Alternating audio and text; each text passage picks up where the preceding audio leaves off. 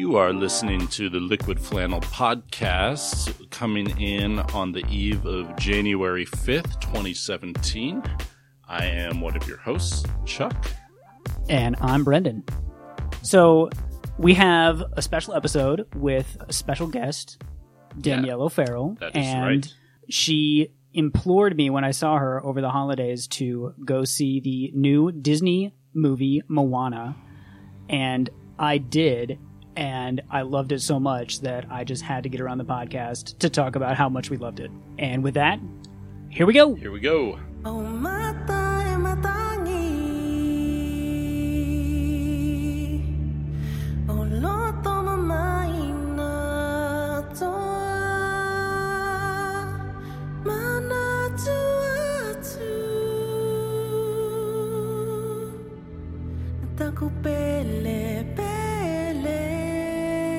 Well, what was Mulan? Mulan? What was the, the name of that movie again? Moana. Moana. So, what was that about? I haven't seen it yet. Moana is the newest animated Disney film, which is based on an amalgamation of different Pacific Islander, kind of Polynesian mythology. The main character is a young woman named Moana, who's the daughter of the chief on a remote island village. She's supposed to be training to be the next chief, but her drive to explore the ocean leads her on a quest to find the legendary demigod Maui and convince him to return something that he stole to break a curse that he unleashed that's now threatening her island. Do you recommend it? I do. One of the reasons that I think I was invited to hang out with you guys is um, because I fangirled about Moana so much when I saw Brendan over the holidays. I, I saw it in the theater just because I, I'm a fan of Lin Manuel Miranda, and because it seemed you know like a fun seemed like a fun movie to go see with my girlfriends, a girl power movie. And then I came out of it with just this profound appreciation for the fact that over the last 20, 25 years, since we were little kids, storytelling at Disney has shifted in this incredible way. Because I feel like Disney movies used to come with sort of a caveat for girls and for people who weren't white people in terms of like, you know, like, oh, I love Ariel. She's she she sings really beautifully and she is determined to get what she wants and she's stubborn and she's sort of independent, but she gives up her voice to get a guy and she also like she you know, she like gives up literally everything to be with a dude. And I love Belle cuz she likes to read and she's loyal and she cares about her family and she's smart and she's also independent, but she is a Stockholm syndrome prisoner. And like, so there were always these things when you were a child, especially a girl child, if you were growing up with a mother who was determined to sort of guide you into knowing that you were capable of a lot of things and not just what society potentially put in front of you. Um, there were all these caveats. And then in the last maybe like, I don't know, 10 to 5 years, Disney storytelling has shifted so brilliantly that they are now telling stories with fully realized characters of all genders and almost at this point of all races. I mean, obviously they can do better, but like I was just so thrilled to come out of this movie that was about a girl who ends up saving the day. Because there's a very specific point, even in the movie, without getting spoilery, where she sort of hands over command of the mission to uh, the guy who's played by The Rock, um, Maui, the demigod Maui. And I remember this feeling inside of me when I was watching it, going, "Oh, oh, well, of course she does. Like this is the point in the story where she's, you know, gives up being the hero and hands it over. Because it happens all the time when you're a woman in storytelling. Is like, oh, and now the dude comes in to save the day, and then Great job. We'll take it from here now. exactly, exactly. You've you've done your awesome loyal sidekick job, and now the hero gets to come in. It doesn't end that way. Like it sh- changes on your expectation, and that was so awesome to me when I was like, oh, this is this is all about her. It's so great. And she's a girl who um who like takes responsibility for herself and she fights really hard, but she also she she like listens to what she wants, but she's also taking into consideration her family and her responsibilities, which I think is rare in film, especially for young kids, like to to want to balance that in a really intelligent way. And I also just, you know, like that there's no love story in it. It's about time we have stories for everybody that don't involve needing to find a person to have the story end. Validation. Yeah. It's like the only thing that can complete me in my quest for being the complete hero is a true love that I can give my heart to. I was thinking about this. Are there Disney movies do you, that you guys remember that where the male lead doesn't fall in love? Like there's no love story at all. I mean, Hmm. it's almost none. I mean, there's almost no Disney movies where there's not some sort of love, so- or I mean, even Fantasia. Oh wait, movies in general. that broom did not fall in love with anybody. Unlike Beauty and the Beast, where there is a broom that falls in love. I was really trying to think about this because I it doesn't it doesn't necessarily have to be specific, I guess, to women as much as like Disney stories have always been about coupling, and to have a Disney story that's about a quest. And several like the last we've had because we were talking about this at Christmas that like Brave is Brave Brave is Disney but not Pixar, or is it the other way around? Brave is Pixar, but but not Disney. And Brave, it starts out though as she's being Married like off. matched up for marriage. Right. So, but then the the story kind of veers in another direction where it's about her and her mom really instead Right. of the romance angle. But it still is very much there. And Right. yeah, Moana was very refreshing that they didn't feel the need to cram some sort of love interest story, you know, in there Crowbarred as well. Because hmm. it, it does seem like that in so many movies. They're like, "Oops, oops, we forgot to check the love interest box. Got to go back and cram one in, even though it doesn't even make sense." Well, and what I liked from the beginning is that she was like, Moana is destined to take over the village. She's destined to be the next chief. And there's no, in the movie whatsoever, no like qualm or conversation about like, oh, a girl. It's just like accepted that a girl's taking over and everyone seems cool with it. And that there's, that she's sort of given this responsibility to be chief and she doesn't shirk from it. She kind of goes, okay, this is my responsibility. This is what I have to do. But she does find it in conflict with her desire to kind of explore on her own and, and figure out who she wants to be versus who the role she's assigned. She doesn't freak out about it and she doesn't there's no conversation in the in the movie whatsoever about the fact that she's a girl taking it over. I thought that was so cool. Because I feel like 10 years ago, 15 years ago in the storytelling, there would have been some competitive guy her own age who would have been like, you know, it would have been a story plot point. And the fact they could just sweep it aside completely was so awesome to me. I mean, it reminded me in that part, especially of like Pocahontas, where at the setup of Pocahontas, she's like, what path will I choose with my life?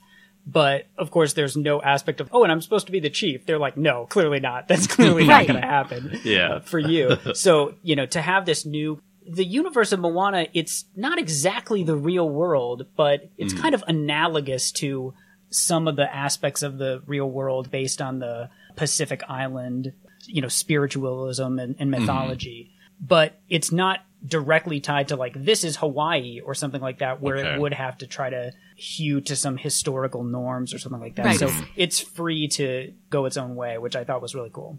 Brendan, when we talked about it, you were saying um, that you liked the fact that she solves problems. I'm, you know, not to get like crazy spoilery, but she solves problems through like conversation. Like there's very little fight. Yeah, I think that was one of the coolest aspects of it is that in so many of the movies, um, some of the recent Disney movies, like Frozen, like Tangled, there's a lot of combat and fighting. And Moana, there is a lot of fighting in it, but that fighting kind of proves to not really be the right way to accomplish anything. And I thought that was a really cool message, especially in this time where there's so much fighting and so many, you know, aspects of politics in our lives and everything like that. To have a movie where the message is like, maybe if you stop fighting for a little bit and you listen and you look and you watch and observe, you know, maybe you can figure out a way to accomplish something without punching each other in the face, which I thought was a great message. Can that message even be received by an American audience?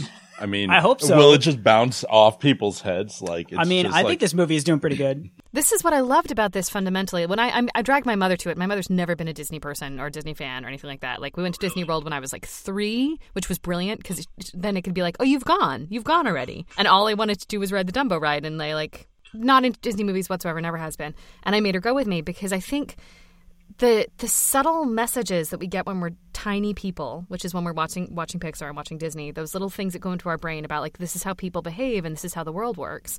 That like it was okay to be bookish, but you should know that people are going to shun you a little bit.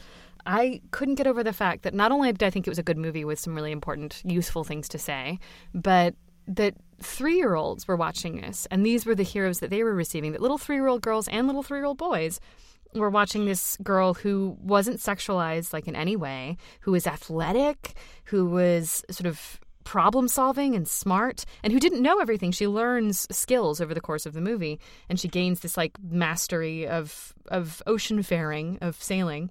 And I was so pleased with the idea that there there are these little kids who are receiving those messages really subtly now, you know?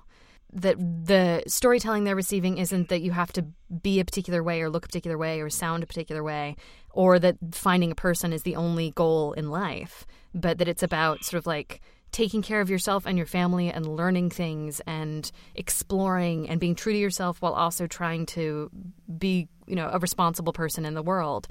And I just, oh my God, I, I, I cry when I think about that. when you think about the messages that we got when we were little and how they were like as good as they were going to get at the time, but the messages they're now getting. And also, and I'm not really qualified to speak to this because I'm, you know, I'm a really white girl, but I loved that it was populated with Pacific Islanders. Vote like the voice talents were all Pacific Islanders, but also that it was a bunch of people of of color just like being awesome, having families, having conflict. You know what I mean? Like You mean the- they weren't bringing property value down in that movie? One of the films that we talked about recently was Kubo and the Two Strings, which was Mm-hmm. an inherently Japanese story populated by voice talents like Matthew McConaughey, Charlize Theron, and a kid from Game of Thrones. Right. Which is like, it's a great movie, but it is a little disappointing that you can't find voice actors who would better represent the Japaneseness of those characters. But this movie goes out of its way to cast people of Pacific Islander descent they were lucky that they could cast The Rock, which I Yeah. think is also a mm-hmm. huge star. and he's really well cast in this part. He sings like a, a Broadway song. He does amazing. His Really? voice work is, is really good. It's really great. Open your eyes, let's begin. Yes, it's really me, it's Maui, breathe it in. I know it's a lot, the hair, the bod. When you're staring at a demigod, what can I say except you're welcome? But the main character is a girl who I'm going to butcher her name, but it's Aluli Aleli, I looked it up. Aleli Cravalho, and she's like 14, mm-hmm. and I think she's Hawaiian, and she blew me away. Like when I watched the movie, I was like, "Who is this main person? She must be a very famous, talented, established actor. actor." Okay. And I was like, "No, it's a totally unknown 14-year-old. She does the acting and the singing, whereas Mm-hmm. kind of back in the day, in like you know Beauty and the Beast or whatever, they would get a completely different person to do the singing Do the voice. singing. But she does both, and she does Wait. such an amazing job. Angela Lansbury sang her part though, didn't she? That's In- okay. all just auto-tune. Angela. Lansbury, she's got Broadway chops, man. This is my question though. So, what are the Disney movies you remember that like you liked as a little kid and you hated as a little kid? this is funny. One that I hated was Fox and the Hound. Did not like that movie at all. Oh yeah, yeah. which is like funny because it it's like a message of like tolerance and being friends with other races or whatever. Of course, you was would like, hate that. Terrible. But yeah, Mm-hmm. there's like no songs in it, or I, I don't even remember if there's songs in it. But it's just yeah, I just remember it being kind of long and boring and kind of sad and depressing. It was a disappointment to you. the Snow White and the Seven Dwarfs. I wasn't very big on that one as a kid. Um, I think that came out just before I was born or something. in in like the 30s. in the thirties, right? You know, I didn't get what those dwarves were like. Happy to be working and everything. I just didn't identify or relate to that. You know, I liked Aladdin and Lion King and those kind of things. I actually saw it in at the Orpheum. I think two years ago. oh, the something. Broadway Yeah, play version of it. And I remember watching the Broadway play version of being like, this is an incredible piece of technical theater, and I want to be watching the movie right now. It's so verbatim the movie on stage that the tech aside, I, I was not thrilled. that was a show where I think the crazy Julie Taymor like costumes and sets and the elaborate puppetry and Mm-hmm. really helped carry the show. Dazzled by like I can't believe that guy actually looks like Timon and Pumbaa or whatever, where he's Right. like running some sort of crazy puppetry rig. I'm going to name drop really quickly and tell you that Aladdin on Broadway, um, that's been running now for two and a half years, stars one of my friends from college as Princess Jasmine. Courtney Reed and I went to totally went to Roosevelt together in undergrad. sweet. Drop the names. Yeah, That's that's, awesome. awesome. I've seen some clips of that. And if it's not touring yet, it probably will be touring. It's still soon. running on Broadway for a while, but it, yeah, it probably will be. You know what movie made me sad as a kid? And I know it's not a Disney movie, but since it's animated, I'm gonna toss it out there. Was uh, the American Tail? Oh, God! Mm. Yeah. I couldn't Bible. watch that. That was too sad for me, man. Somewhere out there makes me cry every single time I hear it. Like it's just such a oh my god. I'm trying to think what I grew up on. I grew up on did like Beauty and the Beast, and I was super into the Little Mermaid because she had red hair, and and Aladdin, yeah, and then Lion King came along when I was like ten, and I was and it was incredible. And then Hunchback of Notre Dame happened, and it was really scary and like not a good Disney movie because he was like singing a song about lusting after Esmeralda, and I was 13 and I felt really uncomfortable. They really went Yeah. there. They went Oh. there with that one. Here's another Disney movie that made me feel uncomfortable as hell. Dumbo, man. Mm. Oh like, yeah, D- Dumbo all- is not one of my favorites. First of all, sure. extra sad. Second of all, those crows made me feel like they were uh, perpetuating racial stereotypes even before I knew what perpetuating racial stereotypes was. Don't forget Yeah. the scene where they totally get drunk and hallucinate Yeah. for Right. an extended sequence Super trippy scene. That- with all that- the pink elephants.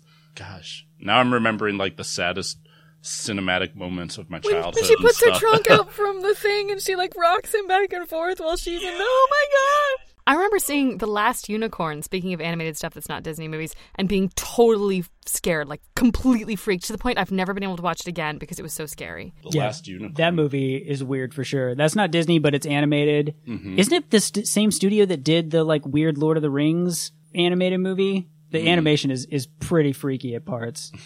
Have you ever seen that Lord of the Rings movie?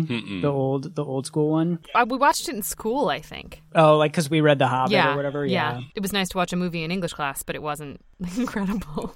hippie movie that I saw. Do you remember that movie called The Point? Oh, I remember that. Yeah. Yeah, that seventies movie. Yeah. That was a hippie movie, and I think that that was about judging people that are different and stuff. And the dude had a dog named Arrow, and I just remember that real hippie song, Me and My Arrow. Me and my arrow, straighter than.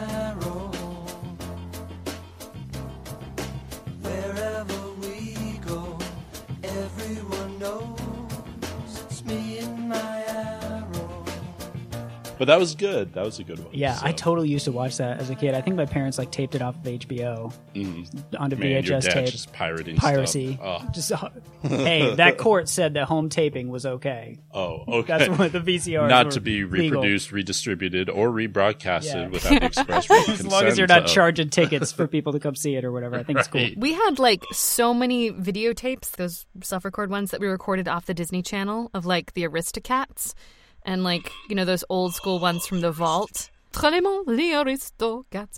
Dude, I love I love going back and watching those old tapes from your parents' house, and then you get like half a commercial, and you're Oh. like, "Oh my god, I remember that McDonald's commercial! I can't believe you that." start singing the jingle. It's just triggered in your head. I can confess to you guys something really embarrassing about my youth, which is that when Titanic came out, I was 13 years old, almost 14. I was Juliet's age, um, which is something I would have told you at the age of 13 and 14, um, on the cusp of 14. She's not yet 14. But uh, so I was like exactly the right prime audience for Titanic. And so I recorded every single like appearance on Leno or Letterman by Leonardo DiCaprio or Kate Winslet or I think even Gloria Stuart was on and I had a tape that they were on and then I would stay up for like th- like 3 or 4 hours into the night to record the commercials for Titanic because every like 3 commercial breaks there would be like a Titanic commercial first uh, on it would be like a different commercial sometimes I literally had a tape full of the commercials You got to catch them all. this is pre YouTube, okay? It wasn't like I could put together a YouTube playlist. I had to collect. I did. I collected all of it. So I got into. I wanted to go see Moana mostly because of Lin Manuel Miranda, because because oh my god, like I'm assuming we're Hamilton fans. I actually have not seen it or heard it all the way through. I've heard Brendan has exposed me to parts of it, and I definitely have heard all the buzz. I'm driving. I'm going on a road trip here this next week, and I'm going to listen to the whole thing. Yeah. The criticism I hear, the idea of people of color playing slave owners, which is a weird thing f- for some people to wrap their head around. I'm always torn between the idea of, well, when in theater anybody can act in anything, but then on the other hand, you say, well, why did they have to cast Jared Leto as a transgendered woman when there's plenty of trans actors? you know? Right. I mean, it's always a balancing act or something, but I, I'm sure I can get beyond that and enjoy the point of it. Some of the actors have talked about that too, like Chris Jackson and um who played Washington and um Daveed Diggs, I think, or maybe it was um Anthony Ramos who played Jefferson and um Laurens, respectively, have talked about like the complication of playing somebody while also having parts of them that you flagrantly disrespect or dislike, like that are clearly just wrong. Um, so I don't think you're alone in that criticism. This is something that I am tiny bit qualified to speak on, just because I've am in conversations with people a lot about about diversity in performance and casting, and it always seems to me that like if you are a person with privilege playing somebody without privilege, then it's of whatever kind, then it's then it becomes potentially problematic.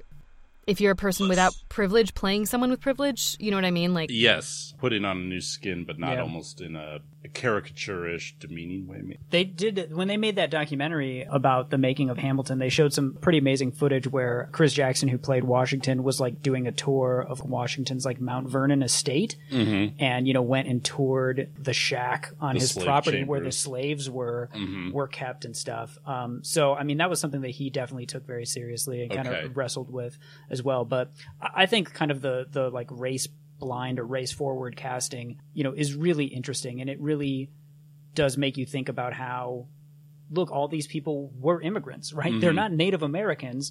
You know they were immigrants you know in their time. Um, so it only makes sense to have you know people of, of color you know playing those roles Okay. and, and bringing that aspect of their personality forward. That was Lin Manuel Miranda's sort of like comment was that the only white person in the show theoretically is King George. So he's talking about a class of people that did that don't necessarily have privilege fighting to create a new country. But it is it is yeah. I'll be interested to know what you think after you listen to it. Oh, so absolutely. i'm definitely excited to hear your thoughts but then second on your list you got to go watch moana to complete your lin manuel uh, set here because he did all the music for the movie as well and the music is phenomenal okay. it's Really? so good Um, Fantastic. even the the villain song, which is from Jemaine. uh, Jemaine Clements, who is from uh, Flight of the Conchords. uh, he plays this kind of hermit crab, and he sings a very uh, David Bowie inspired song, and it's so great, and it it fits so well uh, with the character. And there's there's so many great great music tracks. And after I saw the movie, I came home immediately and downloaded the soundtrack and. I've been wow. listening to it nonstop ever since. I went back and watched the uh, Flight of the Conchords episode where um, Jemaine guests as Bowie. Bowie in space. This whole like, oh, the media monkeys and their junkie junkies will invite you to the plastic pantomime. Throw their invites away. Couldn't get over how good it was. But yeah, like Lin Manuel Miranda can write an image. He, she is her whole like quest song. You know that first at song about like this is who I'm trying to be is about how the line where the sky meets the sea it calls me, and I was like, oh, that's an oh, that's an image, guys. Like oh, Oh, his, his writing is so good it, it makes you hate yourself for little not bit. being so amazing to be like how could you be how could you write such a perfect line it's too good There's an interview with him where he talks about the the song, the like questing song for her people, has a line about we keep our island in our mind, and apparently uh, Pacific Islanders, the particular like tribes they were exploring, which is mostly like Samoa, I think is where they were focused, but they li- they didn't make maps. They literally didn't make maps, so they just looked at this like they knew the stars really well, and they would literally just travel through the world without ever writing anything down, keeping the entire ocean in their head, which is pretty cool.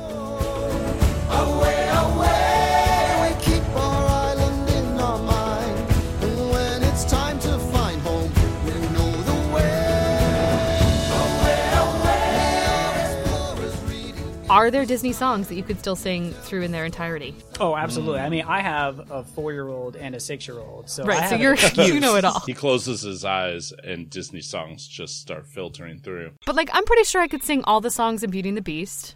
And I'm pretty sure I could sing all the songs in Aladdin. i know you could do little mermaid You want thingamabobs? I've got 20. That's about the only Nailed thing it. I know. no, but we sang in show choir, we sang a lot of Disney songs because back then in junior high show choir, that was considered cutting edge. Yeah, so like Jungle Book and stuff, uh, Want to Be Like You, I guess I could sing that through.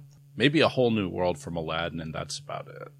But yeah, I'm super excited for Moana to take its place in the Disney canon and and live on forever. hmm I think it's I think it's super awesome, and I was I was definitely impressed with it. I liked it way more than Frozen. I don't know about Tangled. I really like me some Tangled, but it was right up there for sure. Tangled. I That's the haven't- Rapunzel one. I'm so out of touch. You guys haven't seen Tangled? Come on. Look, this is what happens when you don't have kids, right? It's like you you decide to go to a movie. Like I went to see Frozen with a date. We thought it'd be fun, and then I went to see Moana with a girlfriend. But like anything else, I don't I don't know. Like if unless it's on a plane when I'm going somewhere. Yeah, I'm gonna watch it like once a month, I'm like, probably. let's go see Gone Girl.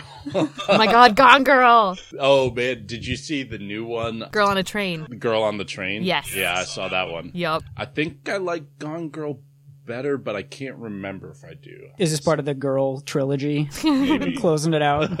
Girl with the Dragon Girl. Tattoo is not part of it. Girl interrupted.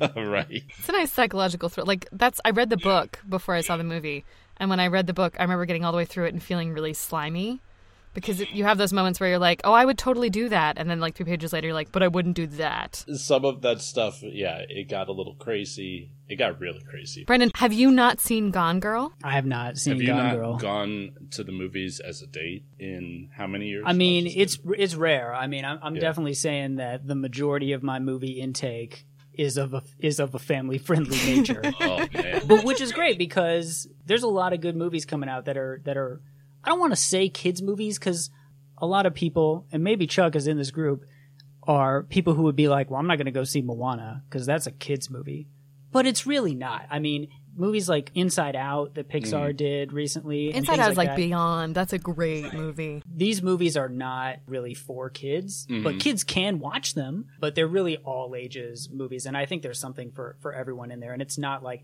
I I saw um, the Secret Life of Pets. hmm That's a kids movie right there because I got absolutely nothing out of it. I thought that movie was terrible. The Mm-hmm. kids loved it. They thought it was hilarious. And then you took them to Sausage Party. Not quite yet. I, although I heard that there were quite a few people who Did take their accidentally kids. did take their kids there because they were like, "Oh, it's just one of those one of those cartoon kids movies that- Man, that's those going are on." people that are not paying attention. That's what I was just like. How do you not check? So when you let's just read the reviews on that. when you see the cartoons, you just say like, "This is good to go." Ghost in the Shell. That sounds like it's for kids. Let's go. It's like oh gosh. fifty bucks, yeah, seriously, you'd think you'd do some like consumer research. just a little bit. Dude, Read like you would be a review. shocked. You would be shocked at the number of people who will Just go to a movie theater and be like, "Oh, what's going? What's playing? I don't even know what any of these are. That sounds like an interesting name. Let's go the- see that." Like that blows Except, my but then you'd have to like wait, and you might have to wait an hour or something. Like that just seems weird. Some to people just- got nothing but time. they're like, Jesus is my co-pilot and my movie, My movie's person." picker. You know, I'm just gonna drive there and let him handle the rest. Jesus, Jesus, take this ticket stub. right? Oh man, that would be great. All right, I have one more question for you guys, which is if you could you could have been the voice of any Disney character, who would you want it to be? I mean, I think Aladdin is a good choice. He's a pretty good character. It's pretty badass. Mm. I'm gonna have to throw out one of my obscure Disney favorites, which is The Great Mouse Detective. Oh, I love the Great Mouse Detective. I love that movie. Great performances. Mhm. Disney's version of Sherlock Holmes, but he's a mouse. Mhm. That was one of my favorite movies as a kid, and people often forget that it exists. it's Oh, like a forgotten Disney movie. Also, another favorite, Rescuers Down Under. Okay. oh, yep. As far as the voice that I would do, either Ariel's dad or uh, King Triton. uh, Mufasa or something. Oh, yeah. I just want to. I just want to sound like I'm paternally and like you know leadership. Yeah, I think that Mufasa is good for you. Everything that the sun touches is your kingdom, Oh. or something. So I got I got chills. Thank you. Well, thank you so much for joining us, Danielle. This has Yeah. been No problem. an absolute delight. We'll have to catch up again sometime. I can talk about feminist movies until the cows come home. Throw out your stuff. Where can people find you on the internet, Danielle? yeah, seriously. Oh, um, where can people find me online? I have a professional Facebook for those people who, um, uh, if you like audiobooks, if you like especially British audiobooks, especially what they call bodice busters, which are, you know, like Lord Rafe and Lady Seraphina and the Stable Boy and things like that. I have a I have a website just my name danielleofarrell.com um, where you can find all of the audiobooks that I have on Audible and you can see me in plays in New York sometime. And my Twitter is O'Farrell style because I have one letter too many in my names for my name to be my oh. Twitter. Oh, I had I had that problem too. I had to hmm. cut the L out of my of my name. Oh yeah, that's right. It's the worst. Twitter. That's why. Too restrictive. Exactly. I don't even know why I'm there anymore. No, just kidding. I just got on like five months ago. I do not tweet nearly as much as I should. Um, do you guys want to hear my parting gift to you? My um, attending Hamilton story. Oh, Absolutely. absolutely. So I went to see Hamilton. Um, uh, in October, I think, when it first came out before it won all the Tonys. But um, I sat in like the very, very, very far back, like all the way back, and it was amazing and blew my mind. My little brother came with me. It was my Christmas present for my mom, and I bought it. You know, I asked her to buy it like before they even got on Broadway, so it was still a reasonable price. Um, and then I was completely obsessed with it because it's great. And so I was trying to see it again. So I've been, I live in New York, so I played the Lotto every single day um, from like the beginning of January until when I sort of like had time available to do it. So for those that don't know, every day at Hamilton they would do they would sell it's like the entire front row, right? 21 seats, the entire front row. and they would do a drawing. You put your name in, and then they draw, you know, out of the hundreds or however many people are there. 10,000 And you get your ticket for ten dollars, which is the because ten Hamilton's on the ten. so tickets right now were, and and maybe not right now, but when I was seeing it, were selling for like $2,000, Um, but you could see it for $10 if you played the lottery. So you'd enter the lottery at like 9 a.m. and you'd play, you know, and then it would get pulled at 4 or at 2 if you were, or at 11 even for matinee, I think, because the matinee was at 2. So I'm entering it like every single day, and every day I get my 4 p.m. email being like, no, you didn't win. Um, and then one Wednesday, they have a two show day. They've got a matinee at 2 and they have a 8 p.m. show. And I enter it in the morning as I have a little alarm on my phone being like, enter the Hamilton lottery. And I enter it. And then I didn't check my phone until like 2.30 in the afternoon. And I checked my phone and I had won the Hamilton lottery to sit in the front row for a $10 ticket and I completely missed it Oh, because the show had already started. My window to buy the ticket had it was over, and I wanted to die a little bit. And I went. I was at Yeah. work, and I went to tell like called my coworkers like, oh my, and they were like. Like the scream, like the munch scream faces, like "Oh my god!" And I was like, "Oh no!" Take a personal day. they just start jumping out window. Oh yeah, it was it was the worst. Let so me recommend you I, my grief counselor. I go, I entered again that evening. I'm just like, like, what have you got? And nothing. And I just am resigned to the fact that, like, I will always be known among my friends as, like, the person who won the Hamilton lottery and missed the email and didn't check and just didn't, and it was a ter- loser. Um, and I entered again the next day, and I'm, I'm doing an audiobook all day. And then I got a call from my day job asking me to come in that night. So I go about my thing, and I'm like at home, and I'm getting changed, and I like my phone buzzes at four when the email comes in, and I'm like, I should just, I should just check that just in case. And I had won again Wow. the next day. Light- the very next day. Literally the very next day. Twice. Yeah, and I so then I you know call immediately call work. I'm like, nope, sorry, I made a mistake, can't come in. Bye. And and then nobody was in New York. Like I had this extra ticket to Hamilton, and I had all these friends who were like, oh, grab, grab, grab, I'm in LA, or like, and I, I finally found somebody to go with me. It wasn't that hard, as it turns out. But For sure. Walk down the street but shouting. exactly. Yeah. I have a ten dollar ticket to Hamilton. Um, but literally, I played the Hamilton Lotto, and, and people have played the Lotto for like actual years at this point who have not yet won. And I played it for about a month and a half. I won once, I missed it, and I won again the next day. And everybody I talked to was like, "Buy a real lottery ticket." yeah. Seriously. real. what are you like doing? that's destiny. That's amazing. It was really cool, and it was, it was nice, and to see it in the front row was pretty incredible. So, but it'll be on tour. It'll come to you guys like in a hot minute. Um, and they're playing the Yeah. Lotto now in Chicago too, so you can wherever there is a Hamilton, there is always a Hamilton Lotto. That's the thing about Broadway. It's it's kind of slow. It takes a Takes- while takes to its make its way around. That's true. Lin Manuel's already moved on. He's now doing new Mary Poppins, but I mean, I only want to go to see Hamilton if I can make sure that Mike Pence goes with me. I want I want that Sit right next to him. experience of Hamilton. he's seen it, dude. So That's right. And I haven't. I'm behind the times. I'm less cool than Mike Pence. It's a sad day. Damn. Okay, I gotta stop. well, thanks, guys. That is awesome. Thank you so much for sharing your amazing Hamil tales. My Hamiltales. Oh, that's great. Hashtag. All right, I'm gonna sign off. Thanks, dude. Yep. I try. Bye, guys. Take care. Every turn I take, every trail I track, every path I make, every road leads back to the place I know where I cannot go, where I long to be. See the line where the sky meets the sea, it calls me, and no one knows